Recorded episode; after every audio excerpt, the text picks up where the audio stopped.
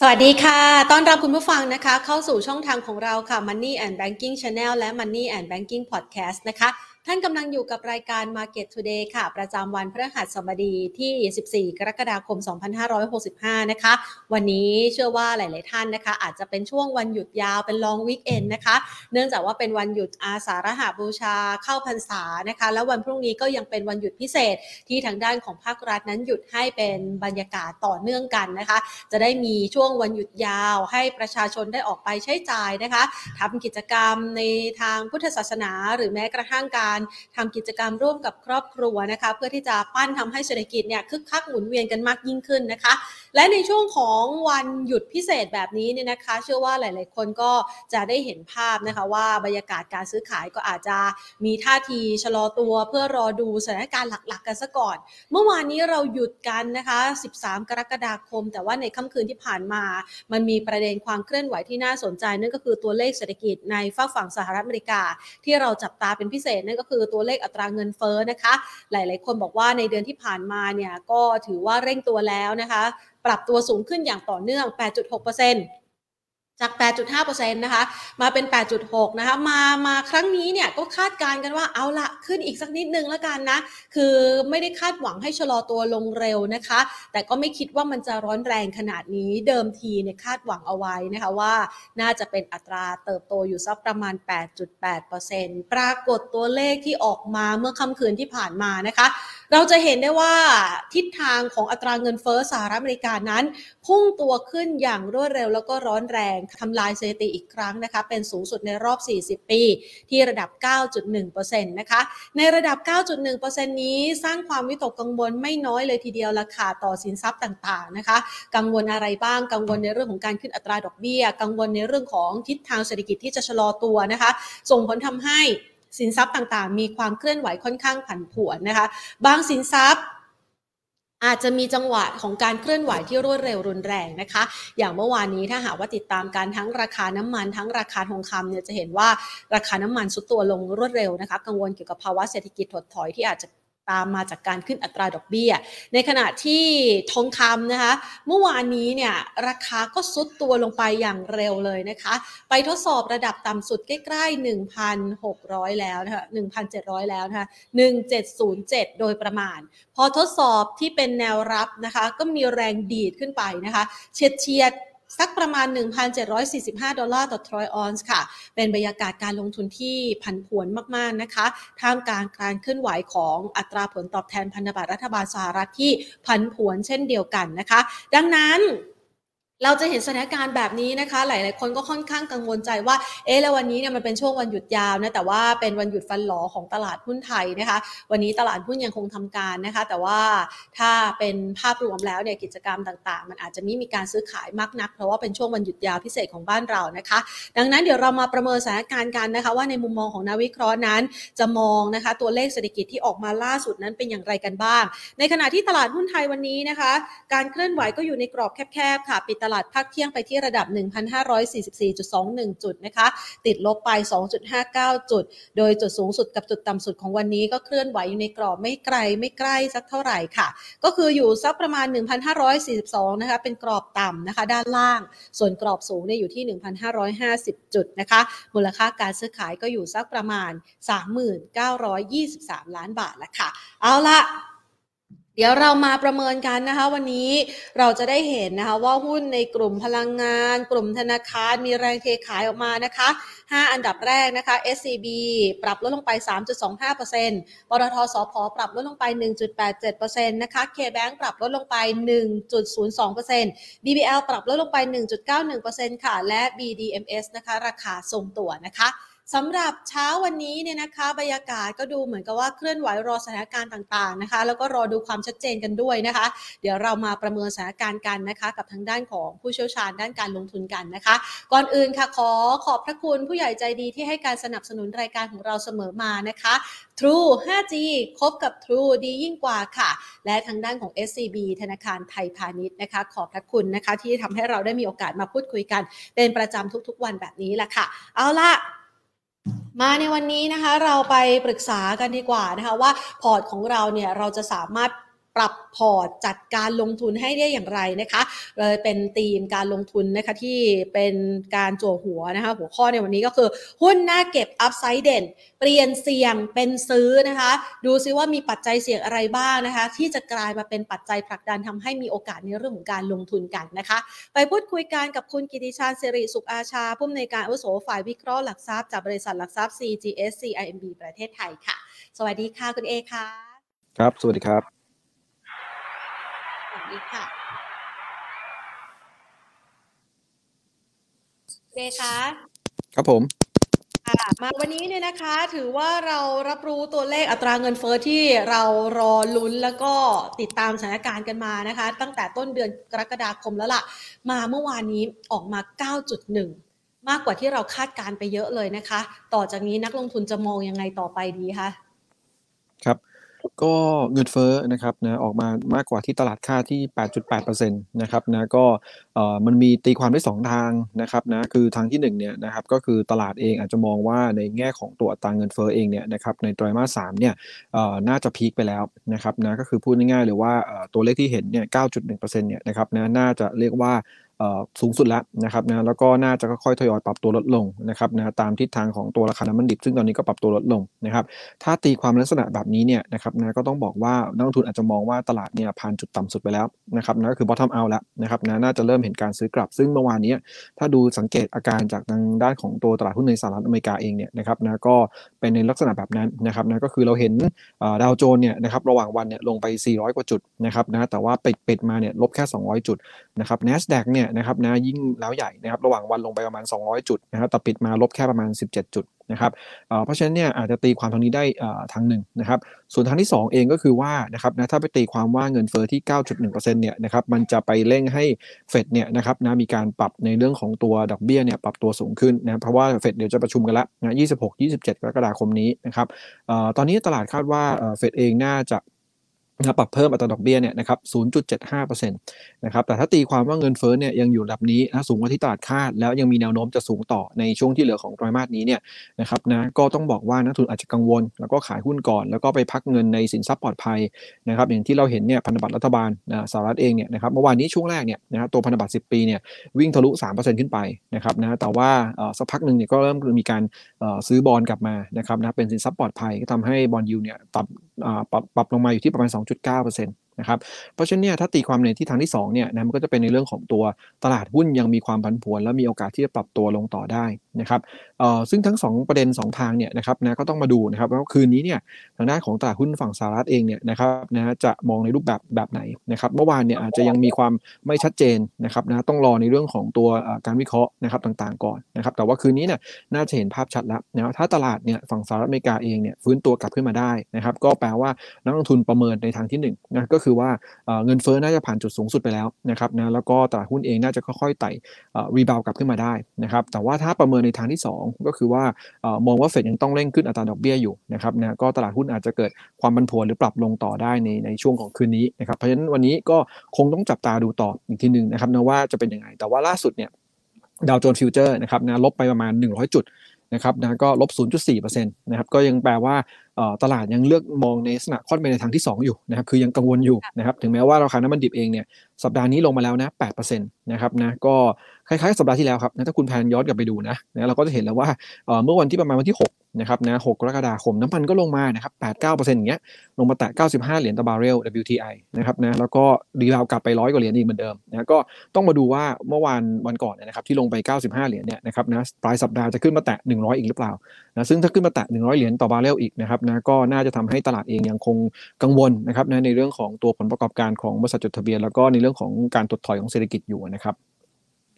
ค่ะ ถ้าหากว่าเรามองจากประเด็นเรื่องของอัตราเงินเฟอ้อกันก่อนเลยนะคะ อย่างที่เมื่อสักครู่นี้คุณเอว่าไว้ว่า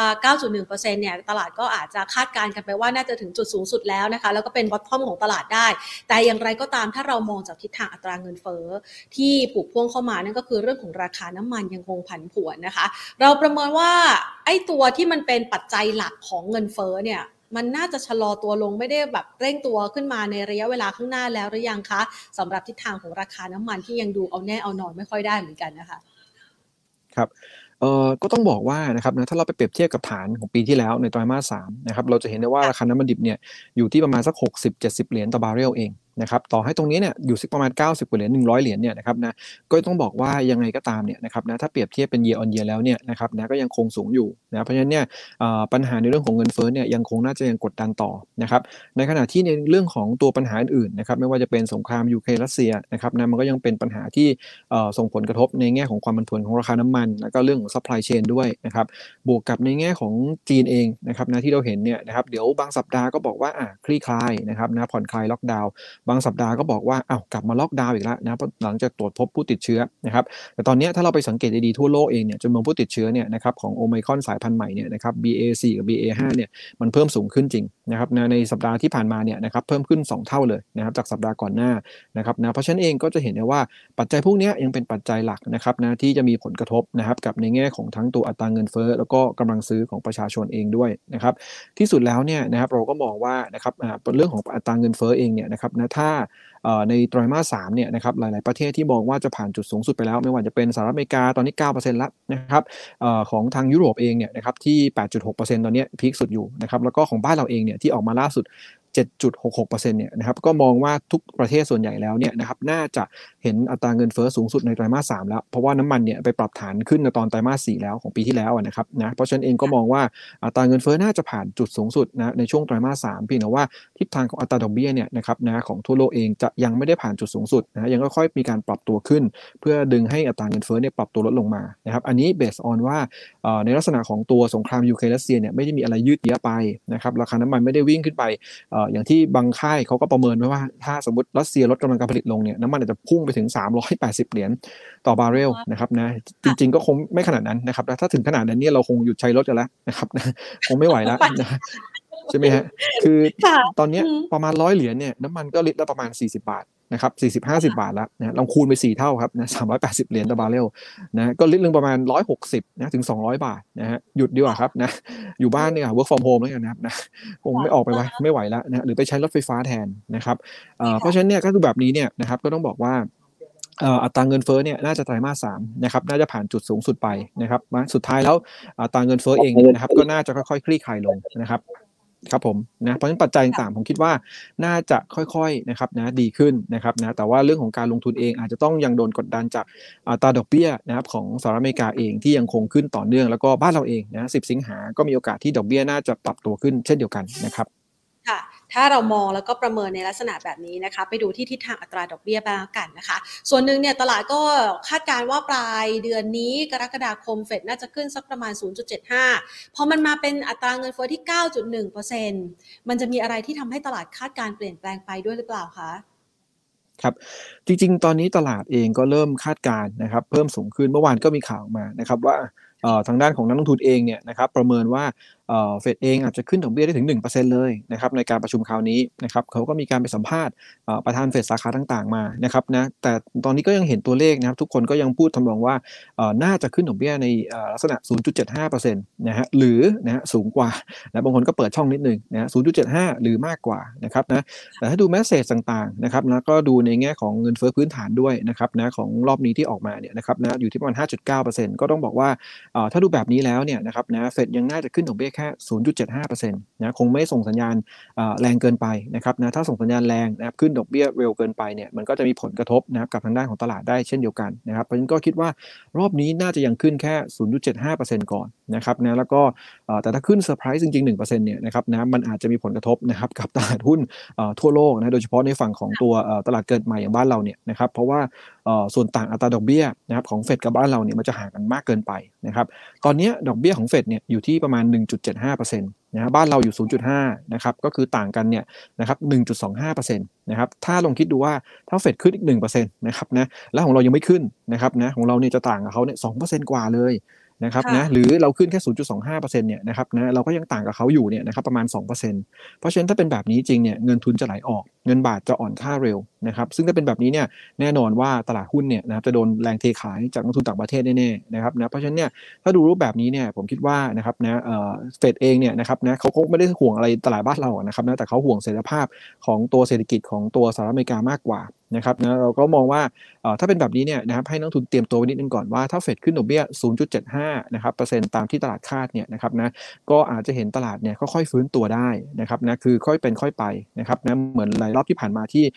ตลาดหุ้นทั่วโลกเนี่ยมีการปรับตัวลดลงก่อนการประชุมเฟดเนี่ยหถึงสสัปดาห์นะครับแล้วหลังจากนั้นเองก็ค่อยๆ ฟื้นตัวกลับขึ้นมาได้นะครับแต่สังเกตดีๆครับนะทุกรอบที่ผมมาพูดก็คือว่าเวลาการฟื้นตัวของตลาดหุ้นเนี่ย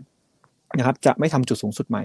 นะครับนะคือพูดง่ายๆเลยว่าตลาดเองก็จะรับรู้ไปว่านะครับดอกเบี้ยขึ้นเนี่ยนะมันเป็นผลต้นทุนมันมีผลกระทบกับต้นทุนทางการเงินนะครับจากในเรื่องของตัวดอกเบี้ยจ่ายที่เพิ่มสูงขึ้นนะครับในเรื่องของตัวอัตราส่วนคิดลดนะครับในการประเมินมูลค่าแบบส่วนลดกระแสเงินสดเนี่ยนะครับ discount cash flow เนี่ยนะครับมันก็ทำให้ในแง่ของตัวราคาที่เหมาะสมเนี่ยของตัวหุ้นเองเนี่ยมันจะปรับตัวลดลงด้วยนะครับที่สุดแล้วเราก็เห็น valuation ของตัวตลาดเองเนี่ยปรับตัวลงตามด้วย ดังนั้นรอบนี้เองนะครับถ้าขึ้น 0.75 ผมคิดว่าตลาดอาจจะฟื้นตัวสั้นๆได้นะครับนะแต่ว่าถ้าขึ้นไปถึง 1%เนี่ยนะครับน่าจะค่อนข้างจะแพนิคพอสมควรนะครับแล้วก็อาจจะมีการปรับลงนะครับไม่ได้เหมือนกับรอบที่ผ่านๆมา เพราะฉะนั้นเนี่ยยังประเมินว่ารอบนี้เองเฟดน่าจะยังขึ้นดอกเบี้ย 0.75%อยู่นะครับแล้วก็สำคัญก็คือก็คือว่าเราเห็นราคาน้ำมันดิบเนี่ยล่วงล่วงมาแล้วนะครับมาอยู่ที่ประมาณ 90กว่าเหรียญต่อบาร์เรลเพราะแรงกดดันในเรื่องของเงินเฟ้อในระยะถัดไปมันก็เริ่มชะลอตัวลงเพราะฉะนั้นเฟดอาจจะไม่ยังรีบเร่งขึ้นอัตราดอกเบี้ยขนาดนั้นนะครับ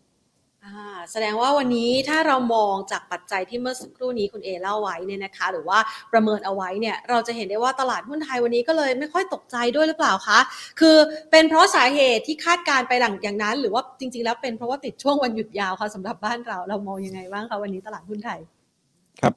จริง ๆ ก็เอ่อต้องต้องบอกว่าตลาดเราเนี่ยก็ตกใจมาหลายครั้งแล้วนะครับนะก็ลงมาเรื่อยๆเรื่อยๆนะครับนะก็เออเอื่อยๆลงมานะครับ แล้วก็ต้องบอกว่าเออส่วนหนึ่งก็ต้องบอกว่าหยุดยาวด้วยก็เป็นผลกระทบนะครับ แต่ว่าถ้าสังเกตดีๆตอนนี้เนี่ยนะครับนะครึ่งวันแรกเนี่ยเทรดไปประมาณ 31,000 ล้านแล้ว นะครับนะจาก 2 วันก่อนหน้านะครับจันทร์อังคารเนี่ยเทรดอยู่แค่ 40,000 กว่าล้านนะครับเพราะฉะนั้นเนี่ยวันนี้เนี่ยในในช่วงบ่ายเองก็น่าจะมีเห็นนะครับนะสี่ห้าหมื่นล้านได้นะครับนะถ้าเราประเมินแบบนี้เพราะฉะนั้นเองก็ต้องบอกว่าช่วงที่เรามีการหยุดยาวเองเนี่ยนะครับแต่ว่านักทุนต่างประเทศเขาไม่ได้หยุดด้วยนะครับก็อาจจะมีเข้ามามาลงทุนมาซื้อขายกันมากขึ้นด้วยนะครับในช่วงนี้แล้วก็ต้องบอกว่า ทิศทางเองของตลาดหุ้นเองเนี่ยนะครับนะเราต้องบอกว่าที่ไม่ได้รับผลกระทบนะในเชิงลบมากนักกับในแง่ของอัตราเงินเฟ้อที่เพิ่มสูงขึ้นก็เพราะว่าในเอเชียเองก็มองในทิศทางแบบเดียวกันว่าเงินเฟ้อเองน่าจะผ่านจุดสูงสุดนะครับแล้วก็ราคาน้ำมันที่ปรับตัวลดลงมันมันจะทำให้อัตราเงินเฟ้อในช่วงระยะถัดไปเนี่ยมันน่าจะเริ่มชะลอตัวลงนะครับแล้วก็น้ำมันที่ปรับตัวลงก็ทำให้ในเรื่องของต้นทุนการดำเนินงานนะครับของทางด้านกิจกรรมทางเศรษฐกิจต่างๆนะบริษัทจดทะเบียนพูดได้ง่ายนะครับนะส่วนใหญ่เองเนี่ยนะครับนะใน real sector เองก็จะปรับตัวดีขึ้นคือพูดง่ายต้นทุนลดลงนะครับนะเพราะฉะนั้นเองตรงนี้เนี่ยนะมันก็เลยมีผลนะครับในเชิงบวกนะครับกับหุ้นในหลาย ๆ กลุ่มนะถึงแม้จะมีแรงขายในกลุ่ม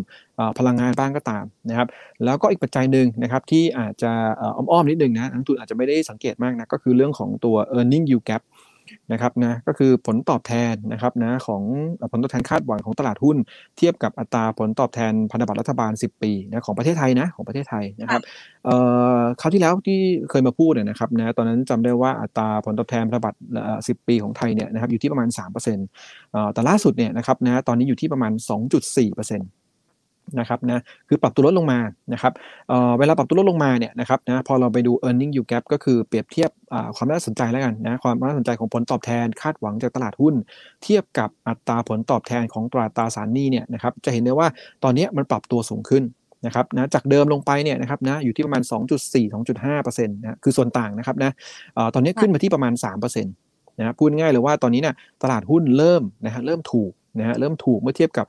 การไปลงทุนในตราสารหนี้นะครับนะดังนั้นก็เลยเห็นว่าตลาดเองก็อาจจะไม่ได้ลงจากตรงนี้ ถ้าบอลยิวไม่ได้เร่งตัวขึ้นไปนะครับในระยะสั้น หรือไม่มีปัจจัยลบที่เข้ามากระทบในระยะสั้นนะครับเพราะฉะนั้นช่วงนี้เองก็จะเห็นแค่ตลาดจะซึมๆนะแต่ขึ้นก็คงขึ้นยังเหนื่อยอยู่นะคือปัจจัยด้านหนึ่งบวก แต่อีกด้านหนึ่งก็ลบนะครับนะคือตอนนี้เงินบาทก็อ่อนค่าอีกนะครับอ่อนค่ามาในรอบประมาณ 6 ปี 9 เดือน เกือบ 7 ปีแล้วนะครับนะตอนนี้ล่าสุดสามสิ บาทต่อ US ดอลลาร์นะครับนะซึ่งถ้าทะลุไปเกินกว่านี้นะครับนะสามสิบเอ่อถ้าขึ้นไปสามสิบหกจุด 7.8เนี่ยนะมันจะทะลุไปรอบ 7 ปีแล้วนะครับนะซึ่งตรงนี้เนี่ยนะครับมันแน่นอนเลยว่าเงินบาทที่ยิ่งอ่อนค่าเร็วนะครับก็จริงๆส่งผลดีกับในด้านของตัวการส่งออกนะการท่องเที่ยวนะแต่ผลลบก็คือว่านักทุนต่างประเทศที่มาลงทุนในประเทศไทยนะก็จะขายออกนะครับคือขายทางด้านของตัวตลาดหุ้นออกเพื่อลดความเสี่ยงนะที่มีผลขาดทุนจากอัตราแลกเปลี่ยนนะมันก็เลยต้องมาวัดกันนะครับปัจจัยบวกปัจจัยลบนะครับนะสุดท้ายแล้วก็จะเห็นได้ว่าตลาดเองก็ยังคงเป็นลักษณะของการไซด์เวย์นะนิ่งๆ รอดูความชัดเจนก่อน แล้วก็ผมคิดว่าตลาดเองคงรอผลการประชุมธนาคารกลางสำคัญสำคัญทั่วโลกในสัปดาห์หน้าก็ธนาคารกลางยุโรป แล้วก็ปลายเดือนนี้นะครับธนาคารกลางสหรัฐนะครับเราก็จะเห็นทิศทางของตลาดที่ชัดเจนมากขึ้นนะครับค่ะแสดงว่าช่วงนี้ก็ยังไม่สามารถไว้วางใจได้ว่า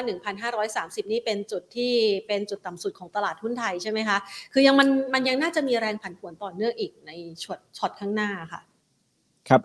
เออจริงๆต้องบอกว่าวางใจไม่ได้เลยนะครับนะอาจจะลงไปเห็นพันห้าก็ได้นะครับนะคือคือตลาดหุ้นเนี่ยนะครับนะมันค่อนข้างจะ dynamic นะครับแล้วก็เป็นเรียกว่าเป็น leading indicator นะครับเพราะฉะนั้นถ้าเราเห็นนะครับนะปัจจัยอะไรก็ตามนะครับที่เป็นเชิงลบแล้วเอ่อทำให้ในแง่ของการประเมินมูลค่าเนี่ยมีโอกาสที่จะปรับตัวลดลงได้เนี่ยนะครับนะมันก็สะท้อนไปในราคาหุ้นนะครับวันนี้เราอาจจะบอกว่านะครับตลาดหุ้นรับรู้ไปแล้วนะกับราคาน้ำมันกับสงครามรัสเซียยูเครนนะครับกับการขึ้นอัตราดอกเบี้ยนะของเฟดเองนะครับนะแต่หลายๆปัจจัยนะที่เราจะไม่คาดคิดเช่น สมมุติเราบอกว่านะครับโอไมครอนกลายพันธุ์สายพันธุ์ใหม่เข้ามาอีกแล้วปรากฏว่ารุนแรงนะต้องกลับไปล็อกดาวน์กันใหม่นะหรือจีนเองเนี่ยต้องกลับไปล็อกดาวน์เพิ่มมากขึ้นนะครับนะก็อาจจะเป็นผลกระทบได้ หรือสงครามยูเครนรัสเซียขยายวงกว้างไปทางยุโรปนะหรือไปกับนาโตเลยด้วยซ้ำอะไรเงี้ยนะครับนะราคาน้ำมันก็จะพุ่งขึ้นแรงนะครับอันนี้ก็จะเป็นปัจจัยลบนะทำให้ทางด้านของตัวตลาดเองเนี่ยนะครับนะอาจจะปรับตัวลงไปมากกว่านะครับพันห้าร้อยสามสิบจุด หรือลงไปที่พันห้าร้อยจุดก็เป็นไปได้นะครับนะแต่ว่าทั้งนี้ทั้งนั้นเนี่ยก็ต้องขึ้นกับหลายองค์ประกอบนะครับต้องมาประเมินกันอีกทีหนึ่งแต่ว่าในช่วงนี้เนี่ยนะครับที่ความผันผวนเองอาจจะยังมีสูงเนี่ยนะครับต้องบอกว่าเราก็ต้องคือชีวิตคือการลงทุนนะครับนะมันแผนเพราะฉะนั้นทุกวันก็คือลงทุนนะคะ หยุดไม่ได้นะครับนะเราอาจจะลงทุนรายวันรายสัปดาห์รายเดือนก็ไม่เป็นไรนะครับนะก็ต้องลงทุนนะครับเอ่อดังนั้นมันมีโอกาสอยู่เสมอนะครับอย่างที่เราพูดกันว่าเออเนี่ยเปลี่ยนเอ่อในเรื่องของตัวความเสี่ยงให้มันเป็นโอกาสละกันนะครับนะก็หาโอกาสให้ได้เพราะฉะนั้นเนี่ยเอ่อถ้าเราเห็นจังหวะแบบนี้เนี่ยนะครับเราจะเห็นเลยว่าแม้ว่าหุ้นจะลงวันหนึ่ง20 จุด 10 จุดเนี่ยแต่มันก็มีหุ้นบวกได้นะบาง sector ได้ประโยชน์นะบางวันลงแรงเนี่ยอ้าวกลุ่มไฟฟ้าขึ้นได้นะครับทั้งนั้นกลุ่มสื่อสารขึ้นนะครับทางด้านของ กลุ่มโรงพยาบาลขึ้นได้ เพราะช่วงนี้เนี่ยนะครับในยามที่จริงๆต้องบอกว่าทั่วโลกแหละนะเป็นตลาดขาลงนะครับการจะเอาตัวรอดในตลาดเนี่ยนะครับนะก็คงจะต้องลักษณะเป็นเรื่องของตัว stock selection นะเลือกหุ้นให้มากขึ้นนะครับทำเป็นลักษณะของตัว market timing ด้วยคือกำหนดจังหวะดีๆนะครับนะก็ต้องมองไปก่อนนะครับว่าสิ่งที่จะเกิดขึ้นถัดไประยะถัดไปเนี่ยมีอะไรบ้างนะครับ เช่นนะครับนะเราบอกว่าอะ ระยะถัดไปเนี่ยเดี๋ยวเฟดจะขึ้นดอกเบี้ยนะนะครับอ่าอย่างนี้เราก็มองแล้วถ้าขึ้นดอกเบี้ยเนี่ยคิดก่อนเลยนะครับใครได้ประโยชน์นะครับอ่าแบงค์ได้ประโยชน์นะอ่าเราก็เก็งกำไรกลุ่มแบงค์นะเดี๋ยวงบแบงค์ออกนะเมื่อกี้ก็ประกาศมาเรียบร้อยแล้วทิสโก้นะครับออกมาดีกว่าตลาดคาดประมาณ 6%อย่างเงี้ยนะครับเราก็ต้องอ่าทั้งงบออกมาดีแต่หุ้นเนี่ยลงมาต่อเนื่องเลยเพราะว่าคนเกรงว่างบไตรมาสนี้จะไม่ดีอย่างนี้เราก็ต้องกล้าซื้อกลับนะสำหรับงบที่ออกมาดีนะครับแล้วเดี๋ยวงบไตรมาสสจะทยอยประกาศอีก เราก็ต้องมานั่งเก็งกำไรกันดูว่าเอ๊ะงบไตรมาสสตัวไหนจะดีบ้างนะฮะลงกันเป็นยังไงล่ะนะลงกันไตรมาสสเนี่ยค่ากันกันเนี่ยนะครับสูงกว่าปีที่แล้วเนี่ยสิเท่าเลยนะครับนะจาก 2 เหรียญมา 21 เหรียญต่อบาร์เรลเพราะฉะนั้นกำไรดีแน่นะแต่ว่าค่ากันกันในช่วงนี้ปัจจุบันเนี่ยไม่ค่อยดีนะลงมาเหลือประมาณ 10 11 เหรียญเพราะฉะนั้นเนี่ยก็ต้องมาดูปัจจัยนะครับนะดูงบแล้วก็ดูปัจจัยที่เกิดขึ้นในขณะนั้นด้วยนะมาเปรียบเทียบกันนะเราสามารถบอกได้ว่าเออกลุ่มไหนน่าสนใจ หรือถ้าเราเห็นตัวเลขจำนวนผู้ติดเชื้อนะครับในประเทศเอาเพิ่มสูงขึ้น จริงๆตอนนี้เราเห็นตัวเลขเนี่ยนะครับนะอาจจะ 2,000 กว่ารายนะแต่รอบข้างผมคิดว่าคูณ 10 ได้นะครับนะตัวเลขอาจจะต้องคูณขึ้นไปนิดนึงนะเป็นอย่างรวดเร็วนะคะช่วงนี้อ๋อค่ะ ครับเพราะฉะนั้นเนี่ยอย่างเงี้ยเราก็จะเห็นแล้วว่าถ้าเป็นอย่างนี้จริงๆเนี่ยนะครับกลุ่มโรงพยาบาลก็ได้ประโยชน์นะครับเราก็ต้องประเมินแบบนี้นะหรือราคาน้ำมันลงแรงอะกลุ่มที่พวก anti-commodity ก็ได้ประโยชน์นะครับหรือกลุ่มที่มองว่าค่าเงินเฟ้ออาจจะลดลงนะกำลังซื้อการบริโภคกลับมากลุ่ม retail ก็จะกลับมา เพราะฉะนั้นก็คืออยากให้คิดเป็นระบบนิดนึง แล้วก็มองดู indicator นะครับในการที่เราจะเข้าไปลงทุน แต่ว่าช่วงนี้ก็ต้องบอกตรงครับในยามที่ตลาดเป็นขาลงแบบนี้นะครับเวลามีกำไรหรือตลาดหุ้นหรือตัวหุ้นที่เราซื้อเนี่ยบวกขึ้นมาเนี่ยนะครับนะอาจจะต้องเลือก take profit นะทำกำไรบางส่วนเพราะมันก็คงไม่ขึ้นยาวอยู่แล้ว ในตลาดที่เป็นภาวะขาลงแบบนี้นะครับแล้วก็กังวลเรื่องดอกเบี้ยขึ้น เพราะอย่าลืมที่สุดแล้วเนี่ยดอกเบี้ยเนี่ยมันต้องขึ้นนะครับทั้งของสหรัฐแล้วก็บ้านเรา พอดอกเบี้ยขึ้นเนี่ยแน่นอนต้นทุนการเงินปรับตัวสูงขึ้นนะครับกำไรบริษัทจดทะเบียนจะปรับตัวลดลงนะครับนะแต่ว่าก็ต้องบอกว่าถ้าดอกเบี้ยขึ้นแล้วทางด้านของบริษัทจดทะเบียนเนี่ยนะครับสามารถมีกำไรได้มากกว่าดอกเบี้ยที่ขึ้นเนี่ยบางบริษัทก็ยังมีกำไรที่ดีขึ้นได้ นะครับแต่ว่าถ้าเศรษฐกิจชะลอตัวบวกเงินเฟ้อสูงเงี้ยนะครับนะก็ประเมินแล้วว่ายิ่งดอกเบี้ยขึ้นด้วยมันยิ่งซ้ำเติมเข้าไปอีกนะครับนะดังนั้นก็มองว่าตอนนี้เนี่ยก็ให้ลักษณะเป็น trading buy ระยะสั้น ๆ ไปนะครับนะน่าจะปลอดภัยมากกว่านะที่จะถือยาวในช่วงนี้นะครับค่ะ เอาล่ะ พอเราจะได้เห็นภาพแล้วนะคะ เมื่อสักครู่นี้ที่คุณเอได้ให้ไอเดียนะคะ เรื่องของความเสี่ยงที่สามารถเปลี่ยนเป็นโอกาสในการที่จะซื้อขายหุ้นได้เพียงแต่ว่าช่วงนี้อาจจะไม่ได้เป็นลักษณะของนักลงทุนที่รันเทรนคือซื้อแล้วถือยาวไปเลยอย่างนี้นะคะ แต่ว่าอาจจะใช้จังหวะของการผันผวนเนี่ย ลงซื้อขึ้นขายอย่างนี้ก็ได้นะคะ ทีนี้มาเลือกให้หน่อยสิคะว่า stock selection ที่วันนี้คุณเอจะเลือกมาให้ตามธีมต่างๆ ที่สามารถแปรเปลี่ยนความเสี่ยงกลายเป็นโอกาสในการลงทุนได้ พอจะมีธีมอะไรที่น่าสนใจและมีหุ้นตัวไหนเป็น top pick ของเราบ้างคะครับ เออจริงๆธีมของเราเนี่ยนะครับนะมีหลายธีมนะครับนะแต่ว่าเดี๋ยวผมเอาตัวระยะสั้นๆ นี้ก่อนแล้วกันนะครับเอ่อถ้าดูระยะสั้นๆเองเนี่ยนะครับแน่นอนว่าตรงนี้เราคงต้องเล่นธีมในเรื่องของตัวงบนะครับนะงบไตรมาสสองนะครับที่จะออกมานะครับเราก็ต้องมาประเมินก่อนนะครับนะว่างบไตรมาสสองเนี่ย นะครับตัวไหนน่าจะมีกำไรออกมาโดดเด่นบ้างนะครับเพราะว่าเริ่มวันนี้แล้วนะครับที่เรื่องฤดูการการประกาศงบนะครับนะเอ่อ14กรกฎานะครับทิสโก้ประกาศเรียบร้อยนะครับจริงๆอีออนประกาศไปก่อนแล้วแหละนะแต่ส่วนใหญ่เขาจะเริ่มนับจากตัวแบงก์กันนะครับก็คือตัวทิสโก้นี่แหละนะครับนะเอ่อเรามองว่านะครับนะในเรื่องของตัวการประมาณการงบการเงินในไตรมาสสตอนนี้เนี่ยถ้าดูจากฐานข้อมูลของ Bloomberg Consensus เนี่ยตอนนี้เนี่ยมีทำประมาณการมาแล้วเนี่ยนะครับนะประมาณ 68 บริษัท นะ68 บริษัทอาจจะค่อยๆเพิ่มขึ้นนะครับออตอนนี้ที่เห็นก็คือว่ากำไรของบริษัทจดทะเบียนเนี่ยใน 68 บริษัทเนี่ยมีถึง 47 บริษัทนะครับ47 บริษัทหรือประมาณ 70%เนี่ยที่กำไรจะออกมาดีนะครับกว่าปีที่แล้วนะคือเยียร์เยียเติบโตได้นะครับแล้วก็ที่เหลือเนี่ย21 บริษัทนะครับนะเอ่อก็จะมีกำไรเนี่ยนะครับนะอาจจะย่อตัวลงนะครับถ้าเทียบกับเยียร์เยียปีที่แล้วนะครับทีนี้ธีมแรกที่เราจะแนะนำก็คือว่าเป็น e a r n i n g play นะครับก็คืองบไตรมาส2เนี่ยน่าจะออกมาดีนะครับเอ่อเราก็ให้เก็งกำไรนะครับนะระยะสั้นๆ เพื่อเก็งเรื่องงบได้นะครับนะเออแต่ว่าต้องดู indicator แต่ละแต่ตัวหุ้นไปด้วยนะเมื่อกี้บอกไว้แล้วนะครับเราก็เอาตัวกำไรของบริษัทจดทะเบียนเนี่ยนะครับนะที่เป็นตัวหุ้นขนาดใหญ่นิดนึงนะครับนะแล้วก็มีการทำประมาณการหลายโบรกแล้วนะเพราะว่าใน consensus บางบางบางบางบริษัทเองยังมีอยู่โบรกสองโบรกเอง ซึ่งอาจจะยังไม่นิ่งเท่าไหร่ตัวเลขนะตอนนี้ก็เริ่มเห็นหลายตัวเริ่มนิ่งนะครับนะตัวแรกเลยนะครับนะก็คือตัวของ SPRC นะครับเอ่อ SPRC เนี่ยเอ่อไตรมาสนี้เนี่ยนะครับบูมเบิร์กเนี่ยนะครับนะเฉลี่ยแล้วคาดกำไรอยู่ที่ประมาณ 6,290 ล้านบาทนะครับเพิ่มขึ้นถึง 713% นะครับ year on year นะ713%นะคือ 7 เท่าเลยที่บอกไปแล้วว่า มาจากค่าการกลั่นนะครับที่ปรับตัวสูงขึ้นจากเฉลี่ยไตรมาส2ปีที่แล้วที่ 2 เหรียญนนะครับตอนนี้ก็มาอยู่ที่ 21.5 เหรียญต่อบาร์เรลในไตรมาส2เพราะฉะนั้นโรงกลั่นจะดีนะครับนะแต่อย่างที่บอกครับนะว่าโรงกลั่นเนี่ยมันก็อิงกับค่าการกลั่นปัจจุบัน ซึ่งตอนนี้ลงมาเหลือประมาณ 11 เหรียญต่อบาร์เรลนะครับจากเดือนที่แล้วเนี่ยอยู่ที่ 30 เหรียญนะครับนะเพราะฉะนั้นเนี่ยช่วงสั้นๆเองอาจจะต้องจับจังหวะนิดนึงแล้วนะคือรอให้มันย่อหน่อยแล้วก็หาจังหวะเข้าซื้อที่แนวรับ แล้วก็เล่นเก็งกำไรตอนงบประกาศออกมาอีกทีหนึ่งนะครับนะก็พองบออกก็อาจจะเลือก take profit บ้าง เพราะว่าตอนนี้ indicator ของค่าการกลั่นเองเนี่ยมันย่อลงมาเป็นงบไตรมาสสามอาจจะชะลอตัวจากไตรมาสสองได้เพราะค่าการกลั่นมันปรับตัวลดลงมานะครับนะก็ตัวแรกนะครับนะตัวที่ 2 คือตัวของเอ็มนะครับหรือ MK สุกี้นะครับคาดกำไรเฉลี่ยเนี่ยนะครับ366 ล้านบาท นะครับในไตรมาส2เพิ่มขึ้น 470% year on year ก็กลับมาจากธีมเปิดประเทศนะคนก็กลับไป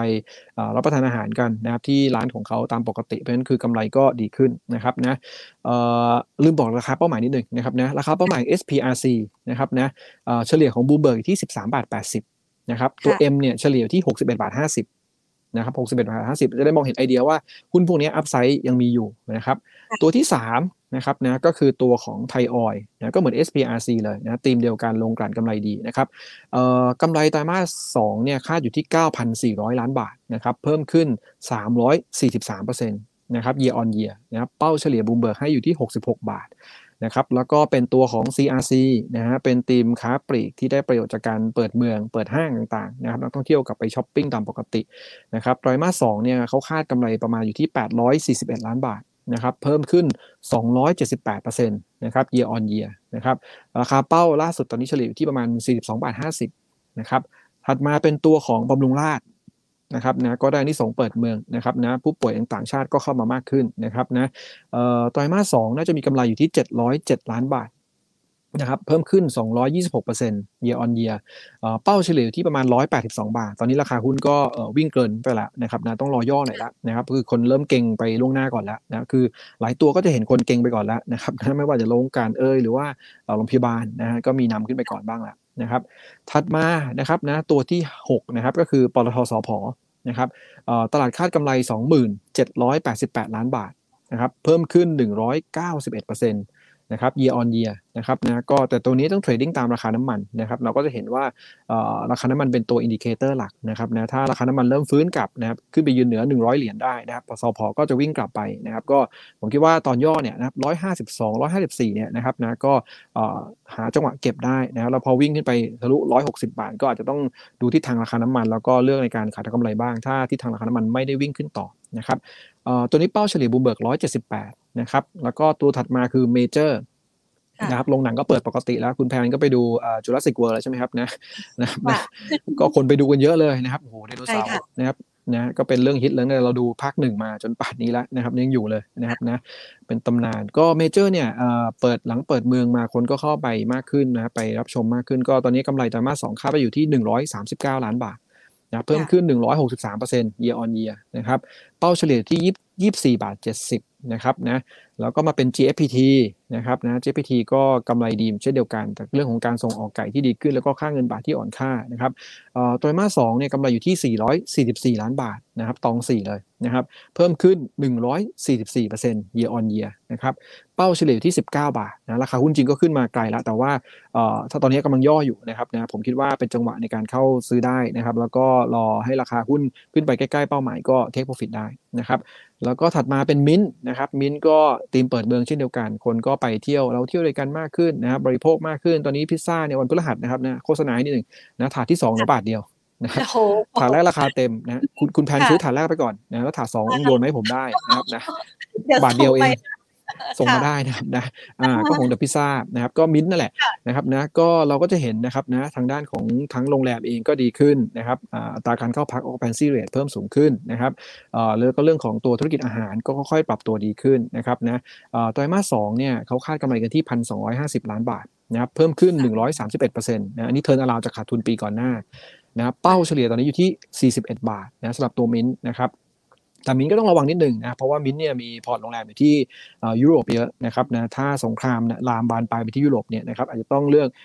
take profit ตัวมินไปก่อนนะครับก็ต้องติดตามดีๆนิดนึงนะครับเพราะว่ามินเองเนี่ยมี portfolio ที่ยุโรปด้วยนะครับแล้วก็ตัวสุดท้ายนะครับนะก็คือเซเว่นนะครับนะ CPALL นั่นเองนะครับนะ ไตรมาสสองก็อยู่ที่ 4,550 ล้านบาทที่ตลาดคาดนะครับเพิ่มขึ้น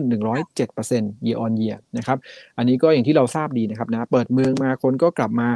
ทำงานปกติใช่ไหมครับนักเรียนก็ไปเรียนปกตินะครับนะเที่ยวกลางคืนก็เปิดแล้วนะครับตอนนี้นะครับนะแต่ตอนนี้เห็นโรงโรงเรียนหลายที่ก็เริ่มกลับมาปิดอีกแล้วนะครับการระบาดเริ่มเยอะขึ้น เปิดวันอ่าค่ะใช่ครับนะก็คือเพราะฉะนั้นแต่ยังไงก็ตามนะครับนะเราเห็นตอนเนี้ยหยุดยาวใช่ไหมครับหยุดยาว 5 วันเนี่ยคนไปเที่ยวเยอะก็ต้องไปจับจ่ายใช้สอยไปซื้อของที่เซเว่นเยอะอยู่แล้วนะครับเพราะว่าเซเว่นเขาเคยบอกปกติว่า ถ้าเป็นช่วงวันหยุดเนี่ยนะครับอายอดขายของเซเว่นเองเนี่ยนะจะสูงกว่าวันปกติ 3 เท่าในสถานที่ท่องเที่ยวนะครับอืมนะเพราะฉะนั้นเนี่ยเกิดตอนเนี้ยเซเว่นก็น่าจะกลับมาเพราะปีที่แล้วก็อาจจะมีติดเรื่องของเคอร์ฟิวบ้างอะไรอย่างเงี้ยนะครับนะแล้วก็คนก็อาจจะไม่ค่อยกล้าออกไปจับจ่ายใช้สอยเนี่ยแต่ทุกวันเนี้ยก็กล้ามากขึ้นแล้วก็โครงการคนละครึ่งนะครับหมดไปแล้วด้วยเพราะฉะนั้นคนก็กลับมาซื้อของตามเซเว่นเหมือนเดิมนะครับนะเพราะฉะนั้น CPALL ก็เป็นตัวที่น่าสนใจนะเป้าเฉลี่ยตอนนี้บูมเบิร์กให้เอ่อ75 บาทสลึงนะครับนะก็คิดว่าทุกตัวที่พูดมาเนี่ยเป็น e a r n i n g play ก่อนนะครับเป็นในทีมแรกแล้วก็อัพไซด์น่าจะเกิน 20%กันเกือบทุกตัวยกเว้นบำรุงราชนะที่ราคาอาจจะเอ่อมีอัพไซด์จำกัดแล้วนะครับนะนั่นก็เป็นทีม e a r n i n g อันแรกอะนะครับอ่าฮะค่ะ ทีนี้ถัดมานะครับนะเราให้ดูอ่าธีมของส่วนที่เหลือของปีนะครับในครึ่งปีหลังนะครับนะเออก็เป็นใน paper navigator นะครับของ CGSMB นะคือพูดง่ายเป็นเป็น paper รายปีของเรานะครับนะซึ่งเราเอามาออกในช่วงนี้นะครับเออก็ธีมมีอยู่4ี่ห้าธีมนะครับนะซึ่งอันนี้ก็เป็นมองภาพรวมกว้างๆนะครับนะในช่วงที่เหลือของปีนะครับธีมแรกเลยนะครับนะเราก็ยังให้เป็นธีมของตัวราคาน้ำมันนะครับก็คือพูดง่ายเลยว่าเป็นธีมที่สงครามระหว่างยูเครนกับรัสเซียเนี่ยยืดียนะครับนะจริงๆผมผมฟังข่าวหลายหลายแห่งนะครับนะแล้วก็ติดตามดูเนี่ยนะครับเขาก็บอกว่าสงครามยูเครนรัสเซียเนี่ยนะครับนะเขาพยายามที่จะจบให้ได้ภายใน 3 เดือนข้างหน้านะครับนะส่วนหนึ่งเพราะว่าเดี๋ยวยุโรปเข้าสู่ช่วงฤดูหนาวแล้วมันจะทำสงครามกันลำบากนะครับอากาศมันเย็นด้วย นะครับนะแล้วความเสียหายก็จะเกิดขึ้นสูงนะครับนะเขาก็เลยมองว่าเอ่อน่าจะจบในโดยเร็วนะแต่ว่าทั้งนี้ทั้งนั้นเนี่ยเราก็ยังตอบไม่ได้ว่าจะจบจริงหรือไม่จริงนะแต่ตอนนี้ยังยืดเยื้ออยู่เพราะฉะนั้นเนี่ยด้วยความที่ยืดเยื้อเราก็มองว่าราคาน้ำมันดิบเนี่ยที่ปรับลงมา 90 กว่าเหรียญก็ตามเดี๋ยวก็วิ่งกลับไปใหม่ 100 เหรียญนะครับแล้วยิ่งเข้าสู่ช่วงหน้าหนาวถ้าสงครามไม่จบนะครับมันจะมีความต้องการเรื่องของน้ำมันทำความร้อนหรือว่า heating oil นะครับแล้วยิ่งถ้าตอนนี้ที่เราเห็นตามข่าวรัสเซียเนี่ยนะครับตัดก๊าซจากทางยุโรปออกไปนะครับตอนนี้อาจจะเป็นการแค่ตัดบางท่ออยู่นะยังไม่ได้ตัดทั่วไป แต่ว่าต่อไปเนี่ยนะครับอาจจะมีการตัดมากขึ้น หรือทางด้านของตัวยุโรปเองเนี่ยนะครับความบาดนะครับในเรื่องของการนำเข้าทั้งก๊าซแล้วก็ปิโตรเลียมต่างๆเนี่ยจากรัสเซียเองเนี่ยแน่นอนว่าราคาน้ำมันดิบจะต้องปรับตัวสูงขึ้นแน่นะครับเพราะฉะนั้นธีมนี้ก็ยังใช้ได้อยู่ แต่ว่าเป็นลักษณะของการ trading buy นะครับซึ่งในธีมนี้เนี่ยเราให้ปตทสพเป็นหุ้นเด่น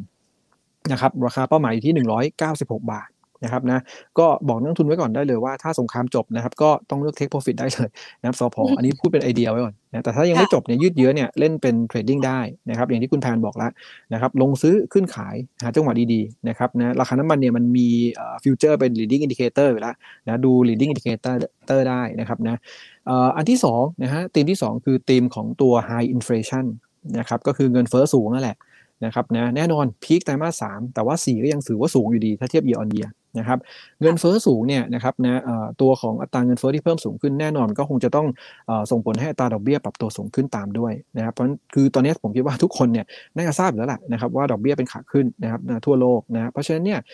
ในธีมดอกเบี้ยขาขึ้นแน่นอนกลุ่มที่ได้ประโยชน์ก็ต้องเป็นกลุ่มธนาคารพาณิชย์ นะครับนะเพราะฉะนั้นเนี่ยเราก็ยังเน้นนะครับนะจะเป็นจังหวะในการลงทุนช่วงนี้เห็นหุ้นแบงก์ลงมานะครับนะก็เป็นจังหวะในการเข้าซื้อคือเวลาซื้อเนี่ยให้เน้นซื้อตอนที่เอ่อมันลงแล้วกันนะหรือมันแดงหน่อยนะครับตลาดปรับตัวลงนะครับนะก็จะเป็นจังหวะนะครับแล้วก็พอรีบาวกลับมาก็ต้องเลือกขายกำไรระยะสั้นบ้างนะก็แบงก์จะได้ประโยชน์จากธีมนี้นะครับ high inflation แล้วก็ดอกเบี้ยปรับตัวสูงขึ้นนะครับเอ่อเดี๋ยวพอใกล้ๆ 10 สิงหา ซึ่งตอนนี้ผมคิดว่าทุกคนคงประเมินเหมือนกันว่าเอ่อทางด้านของกรงน่าจะปรับขึ้นดอกเบี้ยแน่ๆผมคิดว่าถ้าเป็นแบบนั้นเนี่ยแบงก์ใหญ่จะกลับมาอีกรอบหนึ่งใกล้ๆ 10 สิงหานะครับก็ซื้อลุ้นไว้ได้นะครับนะก็ธีมนี้เนี่ยท็อปพิกของเราก็คือตัวของ BBL แล้วก็ KBank นะครับเอ่อ BBL ก็ให้เป้าอยู่ที่นะครับนะ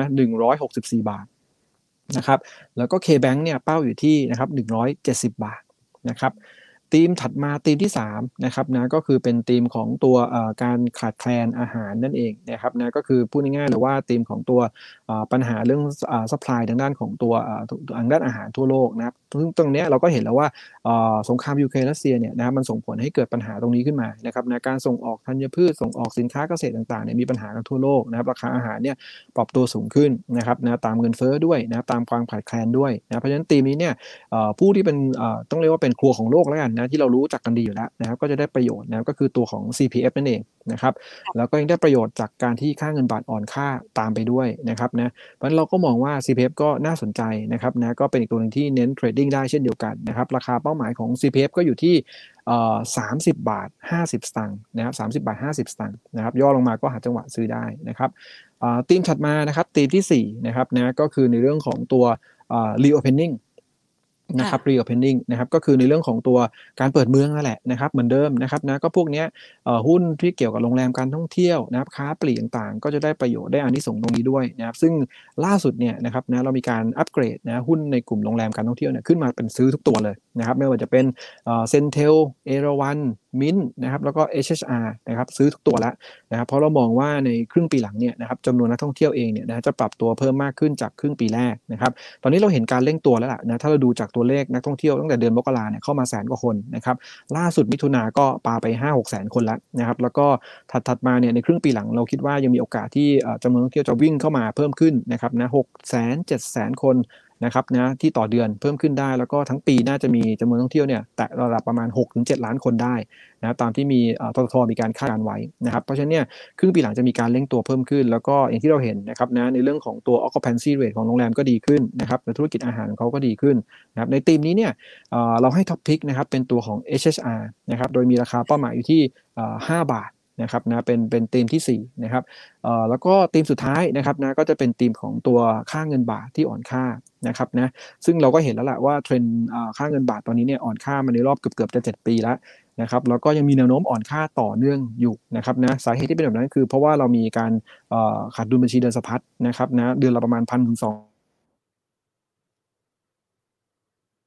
ค่ะ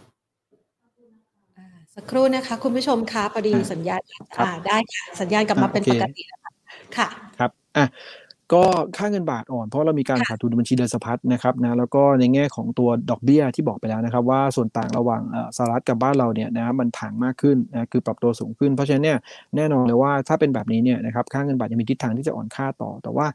การอ่อนค่าก็คงไม่ได้เร่งตัวมากนักเพราะว่าในครึ่งปีหลังเนี่ยถ้าจำนวนท่องเที่ยวกลับเข้ามามากขึ้น ก็จะมีดีมานของค่าเงินบาท นะคือพูดง่ายๆเลยว่าแลกบาทมาท่องเที่ยวในบ้านเรานะครับนะก็ทำให้เงินบาทน่าจะอ่อนอยู่ แต่ว่าอ่อนค่าไม่ได้ไม่ได้เยอะมากนักนะครับเราเห็นคือปีแรกเนี่ยอ่อนค่าไปแล้วเนี่ยนะครับนะประมาณสัก6%นะครับ6-7%เนี่ยเพราะฉะนั้นเนี่ยถ้าตีมเงินบาทอ่อนค่าอยู่เนี่ยนะครับเราก็คิดว่าตัวที่ได้ประโยชน์เนี่ยก็จะเป็นหุ้นเกี่ยวกับเรื่องของตัวการส่งออกนะไม่ว่าจะเป็นทั้งอาหารนะครับกับกับอิเล็กทรอนิกส์นะครับนะซึ่งใน top pick ของเราเนี่ยนะครับนะเราเลือกเป็นตัวอิเล็กทรอนิกส์เข้ามา 2 ตัวก็คือตัวของเดลต้านะครับกับฮาน่านะครับแต่ต้องบอกนิดนึงก่อนว่าในในตัวของเดลต้าฮาน่าจะมีความแตกต่างในเรื่องของงบไตรมาสสองนิดหนึ่งคือเดลต้าเนี่ยงบน่าจะดีนะครับในไตรมาสสองเนี่ยคาดว่ากำไรจะเติบโตได้ 60% year on year นะครับส่วนตัวฮาน่าเองเนี่ยกำไรจะชะลอตัวลงนะครับ50%นะครับ year on year เพราะว่าฮาน่าเองเขามีรายได้นะที่เป็นโรงงานจากเมืองจีนด้วยนะครับนะเกือบเกือบ20%ในไตรมาสที่1นะครับแล้วก็ contribution ตรงนี้เนี่ยมันมีปัญหาไปเพราะว่าจีนมีการล็อกดาวน์ไปในไตรมาส2เพราะฉะนั้นเนี่ยก็ส่งผลให้ฮาน่างบอาจจะไม่สวยนะครับนะแต่พองบออกมาเรียบร้อยเนี่ยนะก็น่าจะเริ่มทยอยซื้อได้นะครับเพราะว่าไตรมาสถัดไปน่าจะค่อยๆดีขึ้น เพราะว่าปัญหาการขายแคนชิปนะครับดีมานต่างๆเนี่ยของตัวพวกสินค้าอิเล็กทรอนิกส์เนี่ยน่าจะค่อยๆปรับตัวดีขึ้นนะครับนะเพราะฉะนั้น 2 ตัวนี้ก็เป็น top pick ที่เราคิดว่าน่าจะค่อยๆทยอยซื้อได้นะครับสำหรับตัวของเดลต้าแล้วก็ฮาน่าในธีมของเงินบาทอ่อนค่านะครับนะก็ฝากไว้ประมาณ 5 ธีมนะครับเป็นเป็นตัวธีมของครึ่งปีหลังนะครับอ๋อนะคะ มีทั้งตัวเล่นระยะสั้นนะคะ เก็งกำไรผลประกอบการแล้วก็ 5 ธีมนะคะ ที่สามารถปรับเปลี่ยนเรื่องของความเสี่ยงให้กลายมาเป็นโอกาสในการซื้อได้นะคะ ทีนี้ขอตอบคำถามคุณผู้ชมนะคะ สักสองสามคำถามนะคะ คุณเอคะคุณผู้ชมบอกว่าถ้ามองไปในกลุ่มแบงค์เนี่ย อย่างทางด้านของ SCB เองอะค่ะ เรามองยังไงบ้างคะ เพราะว่าแต่ละวันเตี้ยลงเตี้ยลงค่ะครับก็อย่างนี้ครับนะจริงๆเเราก็จะเห็น SCB เนี่ย underperform นะครับนะตลาดแล้วก็ underperform ของตัวกลุ่มธนาคารพาณิชย์อย่างที่เราทราบแหละนะครับนะว่า SCB เองก็มีปัญหาเดียวเลยที่เป็นปัญหาหลักก็คือเรื่องของตัว bit ครับ นะครับนะซึ่งจริงๆ ช่วงที่ผ่านมาเองก็ไม่ค่อยมีความชัดเจนเท่าไหร่นะครับแล้วก็เราเห็นว่าเรื่องของคริปโตเคอเรนซีเรื่องของราคาของ Bitkub นะครับแล้วก็เรื่องของตัวธรรมาภิบาลต่างๆนะครับที่เราเห็นเนี่ยมันก็จะมีปัญหาเยอะทำให้ในแง่ของนักทุนก็ประเมินว่าเอ๊ะถ้า SCB เนี่ยนะครับนะยังไปซื้อนะครับตัว Bitkub ในมูลค่าเดิมเนี่ยหมื่นแปดพันล้านเนี่ยนะครับนะมันจะคุ้มหรือเปล่า มันจะทำให้ภาพของธนาคารเองเนี่ยนะครับภาพภาพของ ESG ต่างๆเนี่ยมันแย่ลงไปไหมแล้วราคามันเกินความเป็นจริงไหมนะครับนะแต่ทางผู้บริหารเองก็ไม่ได้มีการมาแถลงอะไรชี้แจงอะไรจนล่าสุดสัปดาห์ที่ผ่านมาก็มีการออกมาพูดถึงว่านะครับนะในเรื่องของดิวของตัวบิตคัพเองเนี่ยนะครับนะกำลังอยู่ในระหว่างการดำเนินการอยู่นะก็พูดง่ายส่งสัญญาณนะครับนะว่าเขาไม่ได้มาวางใจนะครับนะว่าจะต้องปล่อยให้ราคาเป็นไปตามเดิม ก็มีการทำดีลิเจนต์ใหม่อีกรอบหนึ่งก็คือดูกันราคาที่เหมาะสมไหมหรือว่าในเรื่องของตัว ESG ต่างๆ governance ต่างๆ ด้วยนะครับนะถ้าผลลัพธ์ออกมาเนี่ยนะครับนะคือจริงๆผมคิดว่าตลาดเองประเมินไปในทางที่ว่าถ้าไม่ซื้อนะครับหรือว่าซื้อราคาลงมาต่ำๆหรือถูกกว่าเนี่ยนะครับราคาหุ้นเนี่ยนะจะดีขึ้นกลับได้นะครับนะถ้าเป็นแบบนั้นนะครับแต่ว่าถ้ายังคงแบบเดิมนะก็คือยังใช้มูลค่าเดิมอยู่เนี่ยนะครับนะอันนี้ก็น่าจะเป็นดิสคาวบนของตัว SCB ต่อเนื่องนะครับรวมถึงในเรื่องของข่าวที่ผ่านมาเอ่อก็จะมีอีกเรื่องนึงก็คือเรื่องของการขายในเรื่องของบริษัทจัดการการลงทุนนะครับ asset management นะก็มีทั้ง 2 แบงก์ใหญ่เลยนะทั้ง K Bank SCB นะครับนะก็ทั้งสองคนเนี่ยมีข่าวนะว่าจะขายเอ่อ SCB AM ออกจาก SCB นะครับแต่ว่ายังไม่ได้มีการเอ่อ confirm อะไรนะครับก็มีการชี้แจงว่ายังเป็นในเรื่องของตัวธุรกิจหลักอยู่นะครับนะเอ่อก็ต้องบอกว่าเดี๋ยวเราต้องรอดูความชัดเจนอีกทีหนึ่งว่าเป็นยังไงนะครับนะแต่ว่าทิศทางของกลุ่มธนาคารเองเนี่ยนะครับนะอย่างที่บอกไปแล้วว่าเอ่อเรามองถ้าดอกเบี้ยขาขึ้นเนี่ยเป็นประโยชน์นะครับแล้วก็เศรษฐกิจฟื้นตัวก็เป็นประโยชน์นะครับดังนั้นเนี่ยราคาหุ้นที่ย่อลงมาเนี่ยนะครับนะก็อาจจะสามารถหาจังหวะในการเข้าซื้อได้ แต่ว่าอย่างที่บอกไปแล้วครับนะว่าเราให้ top pick เป็น BBL กับ KBank เพราะว่า SCB ยังมีเรื่องของปัจจัยลบนะที่เรื่องเกี่ยวกับเรื่องของการดิวซื้อ Bitkub เนี่ยยังเป็นตัวที่ยังถ่วงนะครับนะตัวราคาหุ้นอยู่ มันต้องรอให้ชัดเจนก่อนนะครับถึงจะสามารถปรับตัวขึ้นได้เอ่อ SCB เนี่ย Bloomberg consensus ให้ราคาเป้าหมายเฉลี่ยที่ 143 บาทเลยนะครับนะคือให้กำลังใจนักทุนนิดหนึ่งนะฮะแต่ว่าราคาหุ้นเองเนี่ยยังยังยังบอกได้เลยว่ายังไม่รู้จะลงไปถึงตรงไหนนะครับนะตราบใดที่ผู้บริหารยังไม่เรียกมาชี้แจงความชัดเจนในเรื่องของตัวบิตครับว่าจะเอายังไงนะครับ ค่ะ ไปดูในกลุ่มของ Finance บ้างนะคะ อย่างชโยกับติดล้อเนี่ย คือตอนนี้คุณผู้ชมถามนี้แหละ เลือกถั่วตัวไหนดีครับ เพราะว่าราคาลงมาเรื่อยๆนะคะค่ะ ครับ จริงจริงๆอย่างนี้ครับนะเขาต้องเขาต้องเข้าใจก่อนนะครับว่าทั้ง 2 ตัวเองเนี่ยนะครับเขาเคยเทรดที่ valuation สูงนะ price per book สูงทั้งคู่นะครับนะสาเหตุหนึ่งก็เป็นเพราะว่านะครับการขยายตัวนะครับของพอร์ตสินเชื่อต่างๆเนี่ยในช่วงที่ผ่านมาเนี่ยนะครับยังขยายตัวได้ดีนะครับคล้ายๆกับ MTC กับสวัสด์เมื่อ 4-5 ปีที่แล้วถ้าเราสังเกตดีๆนะครับแต่ช่วงนี้เนี่ยครับปีนี้มันชัดเจนอยู่แล้วที่เมื่อกี้เราพูดไปแล้วว่าธีมหนึ่งก็คือเรื่องของ high inflation แล้วก็เรื่องของตัวดอกเบี้ยขาขึ้นนะครับซึ่งแน่นอนว่ากลุ่มพวกเช่าซื้อพวกนี้นะครับนะไม่ไม่ได้เป็นประโยชน์นะครับนะกับในเรื่องของดอกเบี้ยที่ปรับสูงขึ้น คือพูดง่ายๆว่าเสียประโยชน์นะครับ เพราะฉะนั้นเนี่ยผมคิดว่าเรื่องของการถัวเนี่ยนะครับอยากอยากจะแนะนำว่าไปกระจายนะครับในกลุ่มที่ได้ประโยชน์จากดอกเบี้ยขาขึ้นนะฮะไปถัวหรือว่าไม่ต้องถัวก็ได้ครับหมายถึงว่ากระจายพอร์ตเนี่ยไปลงทุนในหุ้นที่ได้ประโยชน์จากดอกเบี้ยขาขึ้นจะดีกว่านะครับเพราะว่าทั้งชโยเอยทั้งติดล้อเองเนี่ยนะครับคือถือว่าเสียประโยชน์นะครับจากการที่ดอกเบี้ยเป็นขาขึ้นนะครับนะเพราะฉะนั้นเนี่ยต้นทุนการเงินจะปรับตัวสูงขึ้นนะครับแล้วก็ในเรื่องของพอร์ตสินเชื่อเองเนี่ยผมคิดว่ามีโอกาสที่จะไม่ได้ขยายตัวตามคาดเพราะว่าเศรษฐกิจเนี่ยโดยเฉพาะถ้าเราเห็นเนี่ยนะครับตอนนี้เนี่ยเศรษฐกิจลากย่าอาจจะไม่ได้มีการฟื้นตัวกันทั่วไปนะครับที่เราที่หลายๆคนบอกเป็น K shape นะครับบางคนดีก็ดีไป บางคนไม่ดีก็ไม่ดีนะครับเพราะฉะนั้นด้านลากย่าเองต่างเนี่ยกำลังซื้อยังไม่ค่อยฟื้นตัวเท่าไหร่นักเพราะฉะนั้นเนี่ยการปล่อยสินเชื่อนะครับของพวกนี้เนี่ยนะครับนะก็อาจจะทำได้ลำบากนะการเติบโตอาจจะไม่ได้ตามเป้านะครับมันก็ถ้าถามผมเนี่ยนะครับนะก็ไม่ไม่ถั่วพวกนี้ดีกว่า แต่ว่าแบ่งเงินไปกระจายความเสี่ยงไปซื้อลงทุนในแบงก์ขนาดใหญ่ที่ได้ประโยชน์จากดอกเบี้ยขาขึ้นจะดีกว่านะครับค่ะ ขออีกสักสองคำถามนะคะ ถามเป็นกลุ่มเลยกลุ่มโลจิสติกนี่มองยังไงบ้างคะ ราคาน้ำมันลดแล้วพอจะได้ผลดีได้บ้างไหมคะ ครับจริงๆ น้ำมันลดเนี่ยก็ได้ผลดีนะครับนะแต่ว่าตอนนี้คนไปกังวลเรื่องของการล็อกดาวน์ในเมืองจีนมากกว่านะครับโลจิสติกเองก็เลยลงมาเรื่อยนะครับแล้วก็อีกส่วนหนึ่งก็ต้องบอกว่าปีที่แล้วขึ้นไปเยอะนะครับ